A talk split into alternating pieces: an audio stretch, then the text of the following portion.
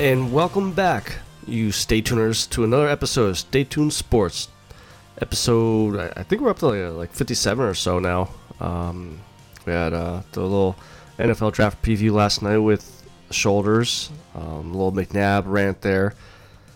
But we're not going to talk football tonight. We're going to talk a little combat sports. UFC fight night was last Saturday with Overeem versus Oleinik. Uh, we had boxing also last week. I was tuning into. We had Crawford versus Khan. We'll get into that. Plus another fight night tomorrow night. Uh, Jakar versus Hermansson. Get my fight picks for that one. But before we get all into that, first I'm gonna apologize that if you hear any NFL draft picks in the background, I got it on because I just want to see if Philly trades back up into the second round with the two fourth round picks they have. Maybe try to take DK Metcalf. I know our boys' shoulders wanted him. We didn't get him. I kind of like the Stanford kid that we got. We'll see how that pans out for us. But before all that, head over to Twitter. Follow my personal Twitter account at Jimbo ST Sports. Also follow the the show's ST Sports podcast head over to YouTube, subscribe there. We got we got the past episodes finally all up there, plus any episodes that we release will be on there as well. If you don't want to be on YouTube to listen to us, you could go to iTunes, Spotify, TuneIn, basically all the the major ones out there uh, that you can find any podcast shows. Also, head over to Belly Up Sports. I, I wrote an article, kind of uh, a spoof article in a way, about the NFL draft and I, I, I, I called it NFL Mortal Kombat Draft 19 with the Mortal Kombat game coming out this past week. You know, it's kind of funny, you know, so just head over there, take a look at it, read it, tell me what you think. So jumping right into the show, we got UFC Fight Night Overeem versus Oleinik last Saturday, and you know the fights were pretty pretty decent. You know, nothing like oh my god, you know what a knockout or anything like that. And this one was over in uh, Russia, I believe it was. So it came on early. It came on at uh, 1 p.m. The main card started, and the first fight that came on was Krzysztof Jotko versus Alen Amedovski. Good fight, um, entertaining. It did go to a decision, but Jotko, who I did pick uh, last week, defeated Medowski. He just looked like a very dominant fighter. Like he looks like he needs a upgrade in competition. So hopefully for his next fight he, he does get that so we can see how much talent he has. And you know maybe we could see just how good he is you know? So after that fight was Roxanne you know, I'm sorry. I keep saying Roxanne it's Roxanne Roxanne. There we go. Just like this the song. Um, Modafferi versus Antonina Shevchenko. Now, Shevchenko's sister is the, I believe, the flyweight champion right now. She cornered her sister as well. Was, and Roxanne actually had a good game plan. You know, kept close to her whenever she could take her down, took her down because Shevchenko has some good boxing. She's known for kickboxing. If you take her down to the ground, obviously, you know, you, you take away 90% of her um, power or her strengths in a fight. And it wasn't it wasn't a dominant performance, but it was an entertaining fight, and that's how Roxanne is. You know, I, I don't think a lot of people give her credit for how good of a fighter she is. Now, going into this fight, Roxanne was the underdog, just because of Shevchenko's boxing skills, just being a lot better boxer than Roxanne, and Roxanne showed a little bit more improvement in her boxing with the jabs, trying to keep in uh, the distance and stuff like that. And when she got her down to the ground, you know, Roxanne showed some good ground skills as well, grinding out a split decision, which I was okay with. You know, it, again, it was a close fight when it was standing. Antonia um, definitely was the better striker compared to Roxanne being on her on her feet. Um, there was a couple times that Tanya did uh, sweep or flip Roxanne over when they were on the ground, but never really did any serious damage to Roxanne on the ground. Now I'm curious to see where this goes, and you know I, I kind of like what uh, what happened in the the post fight interview in the in the ring. Um, I forget who was interviewing Roxanne, but you know said, you know who who do you want to call out next? You know you've been doing pretty well past a couple fights. And Roxanne called out for Cyborg, and within a split second, no, I'm just kidding, I'm just kidding. And then I, I believe it was like the next day, Cyborg actually sent a video to Roxanne, jokingly back as well, saying, you know, you don't want any of this, and doing basically a five or seven punch combo with a, a backflip kick or whatever. You know, so it, it was kind of funny to see a little, a little humor there between those two fighters. But I, I would like to see a little upgrade in talent for Roxanne. You know, I know she was when she first got into UFC after the um, the UFC TV show, The Ultimate Fighter. She wasn't as good as she is now. Kind of seemed like out of her element in a way, but lately has been coming on a lot better. And I would like to see if she could go for a belt. You know, not necessarily next fight, but maybe a, a top five, top seven fighter for herself. And if she wins that, you know, maybe that maybe that puts her in, in line for a, a championship fight. But after that fight was a, heavyweight fight versus Sergey Pavlovich versus uh, Marcelo Golm. Both big dudes. Obviously, with a heavyweight fight like this, could end within seconds. And kind of did in a way. Um, a minute into it, Sergey connected with Golm, knocked him down. Ref called it due to punches.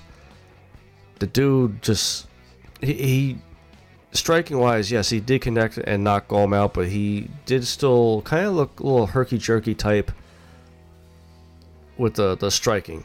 You know, so it does still like look like he needs some work, but it was a nice punch he landed though. Um, I think maybe for his next fight, maybe keep it around the same talent level there as uh, Marcelio Gomez, and just improve on his his striking. He's young. You never know what's gonna, you know, happen with these these heavyweights, and you know, the commentators were saying about the the heavyweight division how you're basically one knockout away from a, a title. And if you look at the heavyweight rankings, there's like three good guys, you know, one, two, three, and then the talent just drops off. You know, so there's not a big line waiting to go for the heavyweight belt compared to, say, you know, the lightweights or. I mean, I know Jon Jones is the champion, but if you look at the even the light heavyweights after Jon Jones, all the talent is combined together. You know, they're real close as far as talent wise. Heavyweight doesn't look like that, and it's been like that for years. You know, e- even when Randy Couture had the belt, it it never really became a huge competitive division. It was always this guy wins the belt this week, he defends it next week, loses it to another guy, and next week he loses it there was never really a reigning champion. After that heavyweight fight with Sergey, came the, the lightweight division. Islam Makhachev versus Arman Tsarukyan. Um, total, total domination for Islam. His his wrestling was just dominant. Kind of in a way that he probably could have finished the fight at some point. Kind of, there was a couple of times it seemed like he was kind of toying with it, but just never could put Arman away. And it went to decision. It was a unanimous decision for Islam. Definitely would like to see a up, upgrade in talent for him. Uh, maybe a top five guy, and after you know, say if he gets a top five guy, I think definitely he would be going for the the lightweight belt. Then came the the main event: Alistair Overeem versus Alexei Oleinik. Um, Oleinik took the, the fight on a two week notice. When he came out to do uh, nothing against the dude, because I mean he probably could kick my ass, but looked old as shit. You know, I know I said uh, last episode about Overeem, you know, kind of being up there and this and that and the other thing, but I'll give Oleinik credit. He came in, he, he was willing to just stand and bang and, and just take all the punches he could. There was a couple times that he had Overeem up against the, the cage. Some of them, I think, Overeem was uh, playing possum and trying to take Oleinik to kind of gas out because he just kept throwing punches left and right. 90% of them looked like they were power punches, a lot of body shots, and then finally Overeem just connected uh, a knee to the head and dropped Oleinik. That I think that was the only fight I actually got wrong for my picks. Because I, I, know I took Jotko, I know I took Roxanne as the underdog. I think I took Sergey, and I'm pretty sure I took Islam. So I mean, I actually did pretty good there with my picks. Now, circling back to the Overeem fight and kind of touching back about the, the heavyweight division, it was a good knockout. You know, it was a somewhat impressive uh, fight. There was a lot of punches that he took that he could have probably not not have t- t- you know taken. Um, I don't think he should go for a title fight yet. I think he should get one more fight, maybe against a top three or top five guy. You know, you got Daniel Cormier as the champion right now maybe pin Overeem against Stipe, uh, Stipe and see how that goes. You know, Overeem is the, the kickboxer. Stipe, striker, maybe a little bit of wrestling in there. Yeah, you know, striking wise, Cormier calm, but it was a nice little setup that Cormier built up to knock up, uh, knock out Stipe. But I actually wouldn't mind seeing that fight. I think that might actually be a good fight with uh, Stipe going up against Overeem. I don't want to see Overeem going up against, uh, say, like a Curtis Blaydes or Derrick Lewis. I, I, think I think he would destroy them. He has uh, Overeem has a lot better cardio. He could probably just do the same thing that he just did to Oleinik, just kind of let themselves gas themselves out and just pick them apart. So that's that's gonna be the review for uh, last week's UFC Fight Night like I said, there's to be a, a, UFC fight night tomorrow night, and I'm to get my picks for that. But before we get that, we're to stick uh, with UFC. One of my up and coming fighters for UFC, Sugar Shane O'Malley, is coming back. I, I like his fighting style. He kind of reminds me of a Conor, minus the whole drama with, you know, bus incidences and breaking people's phones and shit like that. But he did get popped for steroids um, and that's why he one of the reasons he's been out for about a year now. He hasn't fought since uh, March of 2018 when he fought Andre Soukhamthath, and that's when I actually fell in love with this guy because he actually broke his foot, I believe it was, and was fighting the guy on one leg. He was up against the cage with the broken foot up on the cage and still picking this guy apart taunting the guy. You know, you always see uh, Sugar Shane in, in, the audience for uh, the other, you know, fight nights or the pay per views.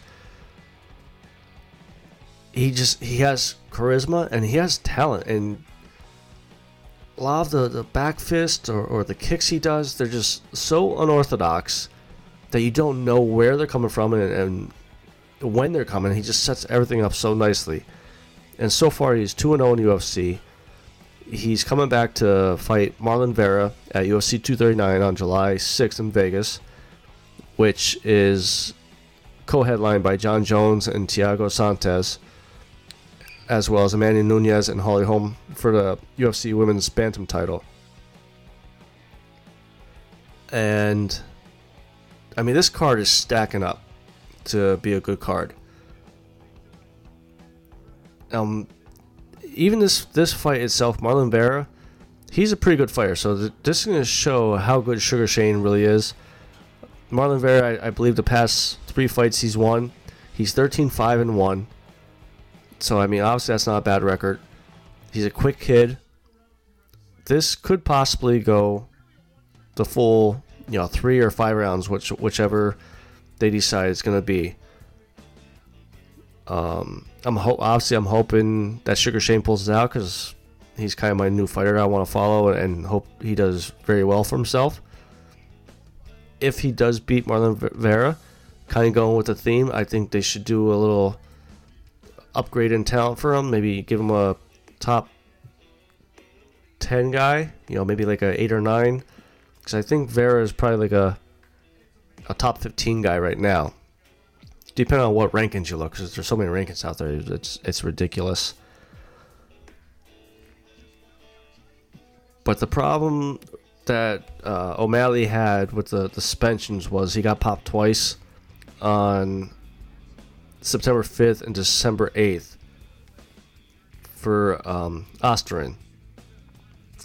Now, the USADA only suspended him for six months and basically combined the two testings as a one finding because when they tested uh, ostarine, I guess it was basically the same amount between both tests.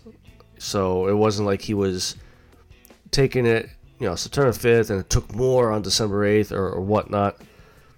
So hopefully Sugar Shane, though, did learn from this because I believe this was his first uh, offense hopefully he doesn't turn into a TJ Dillashaw and keep taking it, taking it, and then get suspended for two years and lose two years of his his career. So yes, Sugar Shane is back July 6th.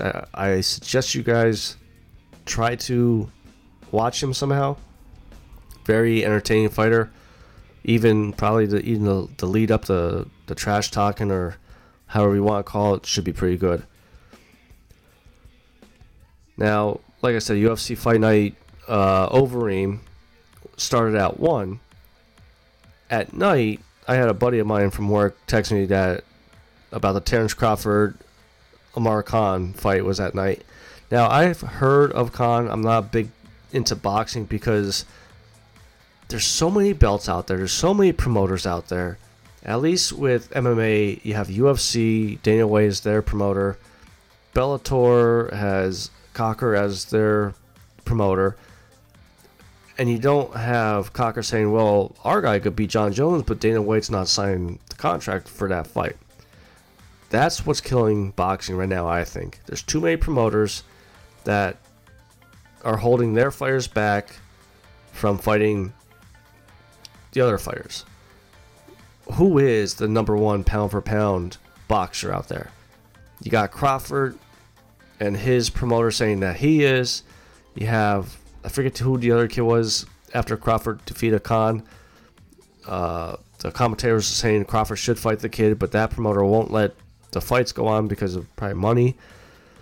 But going into it, I, I picked Khan because he was definitely the underdog going in. Crawford was the champ, or in, and is still the champ. Round one, Khan looked decent. He looked good um, until towards the end of the first round. Bradford caught him with a, or I'm sorry, uh, Crawford caught him with a, a hook and, and, dropped him. Now it dropped him and he just jumped right back up. So it wasn't like, oh my God, he's he's done. You know, he's not gonna make the ten count. But obviously, Khan didn't look fully recovered. Um, especially at the end of the round so obviously Crawford got that round as a, a 10-8. Round two started, and it looked like Crawford finally figured out Khan's speed with his, his jabs and his counters and stuff like that, cutting off the ring the right way, and just totally took Khan out of the fight. Now, again, the, the whole theme of this fight that I took from Khan was he was game no matter what. He, he was not backing down. He was trying to figure out how to get inside to Khan and um, land the punches. It just, for unfortunately for Khan, it really wasn't working for him the the whole fight, except for I believe it was like the the fourth round. Now in the third round though, or I'm sorry, in the second round, um, like I said, uh, Khan was hanging in there. Crawford definitely took to the second round, but it seemed like Khan was starting to get a couple punches in there. Um, just not enough. Third round, Crawford just just ran away with it. I mean, he just totally dominated that round. Khan started to look like he's starting to get frustrated, not knowing how to get in there and land body punches or, or any you know headshots, this and that. Round four, it, Khan came out a lot better, more confident. It seemed he was landing some more punches. He wasn't going straight forward at Crawford. He was cutting off the ring. And unfortunately, it was probably the only round that Khan won. Now, it was, I believe, a 12 round fight. Ended it with some controversy, which we will get to. Round five, um, Crawford basically, you know, took the fight back. Almost like, in a way, he kind of uh, toyed with Khan in round four. Uh, and then, you know, like I said, Crawford took the, the round. Then round six happened. Uh, about 36, uh, 30 seconds into it, they're exchanging, and Crawford landed a, a legal blow. After the fight, Crawford said he didn't think so, but if you look at the video, it was low. It was below the belt. Okay, yes, yo, you want to say, well, it, it kind of hit more the thigh than anything, but for us males out there, if you're anywhere in that area, whether it's the thigh and you just get a little bit of it, it still hurts. So the ref stopped it, paused the time. It was you know came up to Khan said you got five minutes to recover. About a minute into the recovery time, you could hear Khan's corner uh, trainer Virgil say to him, "Can you keep going on?" And Khan responded with, "I can't feel my legs. You know, it's the hardest I've ever been punched, and it's the first time I've ever been punched illegally." Two seconds later, Virgil looked at the ref, said, "He's done. My fire's done. He can't go on." Now, so the ref called the fight. You know, Crawford wins by, I think they called it as a, a KO. Um, they interviewed Khan. Khan came out and said, "I never told them that, you know, I can't go on. Just that my legs were were out. You know, they were jello." They asked Virgil. Virgil said, "Khan said, yeah, you know, I can't go on." The only thing I could take from this is Timothy Bradley put it best. As a fighter, when your corner says to you or asks you a question, you need to watch how you say things and the way you say it. Now, the way Khan said it to me did not sound like he said, I'm done. You know, like um, his way of saying, I'm done. But on the flip side, Virgil took it as I can't go on. So he's protecting his fighter. Do I think it's the right thing that Virgil did it? The way the fight was going, you basically Khan only won one round. Crawford was picking him apart. I kind of agree with Virgil to stop this fight. Now, I, I did see someone post on Twitter or whatever when this was going down that they think Virgil was actually looking for a fishing for a, a, a DQ. And from my understanding, how it goes is if the fighter can't go on because of an illegal blow, they could actually give Khan the win by doctor stoppage. And he would have won the belt. I think that's more of what Virgil was doing and why he told the ref that his fighter can't go on. If that's the case, if I'm Khan, I'd be looking for a new trainer. One, I don't want to win a belt that way. You know, a, a cheap end type win. I want to have no controversy. I want clear cut and day that I beat this guy the right way and I am the champion. So unfortunately, that's not what happened. After the fight, they brought Crawford's promoter in, and then, like I stated earlier, you know, he said, you know, uh, we want Crawford to fight whoever the the number one guy for the other promotion is, but they won't let the fight go on. And this is why boxing will never be bigger than UFC ever again. I mean, boxing was big back in the day, probably will never be as big ever again, just because there's so many promoters out there. It's it's killing the sport. So before we go, I'm gonna touch on the UFC Fight Night, which will be tomorrow night, um, most likely on ESPN Plus, because since they have that contract with them. The main event is Ronaldo Souza versus Jack Hermansson. Um, before we give our, our picks, I mean, just looking at it, it actually looks like a pretty decent card. Could be very entertaining and, and some knockouts. Uh, the first fight on the main card is a lightweight fight between Roosevelt Roberts versus Thomas Gilfert. Um, I think I've heard of Roosevelt Roberts. Don't think I really have seen him fight.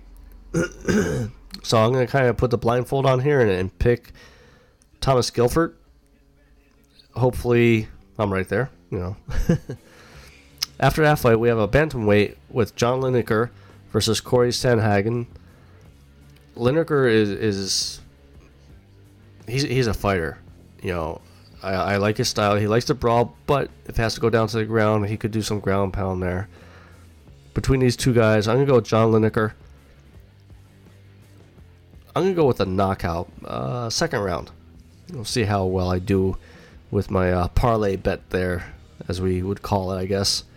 After that fight, we actually have a good fight here at light heavyweight. Glover Teixeira versus Ion Cutelaba.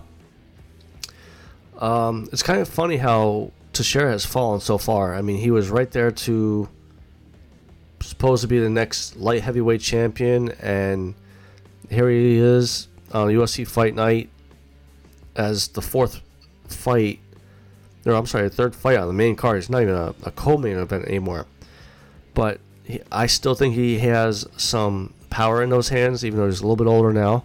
I'm gonna go with Glover Teixeira with a, a knockout here. And then this next fight could possibly be the fight of the night. It's a welterweight fight versus Alex Oliveira versus Mike Perry. I don't like Mike Perry. He just. I don't mind trash talking, but he just seems like he takes it a step too far sometimes. Like he just. I don't want to say dirtbag, but just rubs me the wrong way. Let's just leave it at that, I guess, in a way. So, you know, uh, Alex Oliveira has some good kicks. He, I put him up there with um, Donald Cerrone. Um, and I think that's maybe how he's going to win this. He's just going to, you know, keep doing with the kicks to keep Perry away. And if it goes to the ground, Alex has some submissions down there too. So I'm going to pick out Alex for this this win here. And for the co-main event, we have a heavyweight fight between Greg Hardy and Dmitry Smoliakov. Don't like Greg Hardy. Don't like how everything went down with him with the NFL, with him beating his girlfriend, fiance up. The the picture with all the guns and everything, threatening for him to be even in the UFC. I, I just it makes me cringe. Like, why give this scumbag a chance to make something of himself? Everybody messes up once. I understand that.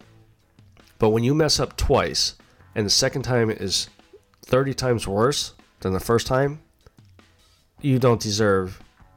You, you should be bagging groceries or picking up garbage on the side of the road. You should not be able to have a chance to make millions of dollars. So I'm hoping for and I'm going for Dimitri, and I'm hoping he knocks him out in the first round within the first 10 seconds to show that Hardy one doesn't have talent enough talent to be a UFC fighter. And then for the main event, we have a middleweight fight between Ronaldo Souza versus Jack Hermansson. Listen, I, I like Ronaldo, and I think he's going to win this just because he has a lot of power. And again, if he gets down on the ground, he's going to choke you out. He has some serious chokes. But I will not be surprised if Jack Hermansson wins because the rumor is that if Ronaldo wins this, he is guaranteed a title shot. And he he's always been right there, right at the door to have a title shot and ends up losing that match right before the title shot. I'm hoping that this time around he finally kicks that door open and walks through and says, "Gives me, you know, give me my title shot." So that's my picks for this week. Me and Shoulders will definitely be back next week, um, previewing or uh, reviewing the NFL draft. There's a lot of stories coming out there now. Um, we're going to talk about it. The Eagles draft Shoulders is uh, top pick, DK Metcalf. We'll find out. Uh, before I go, head over to Twitter and follow me at Jibbo ST Sports. Follow the show at ST Sports Podcast. Head over to YouTube. Subscribe to us there. The more people we could uh, subscribe to, the more chances we, we could do a lot uh, bigger things. We want to try to do the, the live feed as far as shows. Um, we could do giveaways once we get more people involved. You know, so head over there, subscribe to us, listen to us on iTunes, Spotify, TuneIn, all the major platforms. Until next week, this is your good friend Jibbo signing out.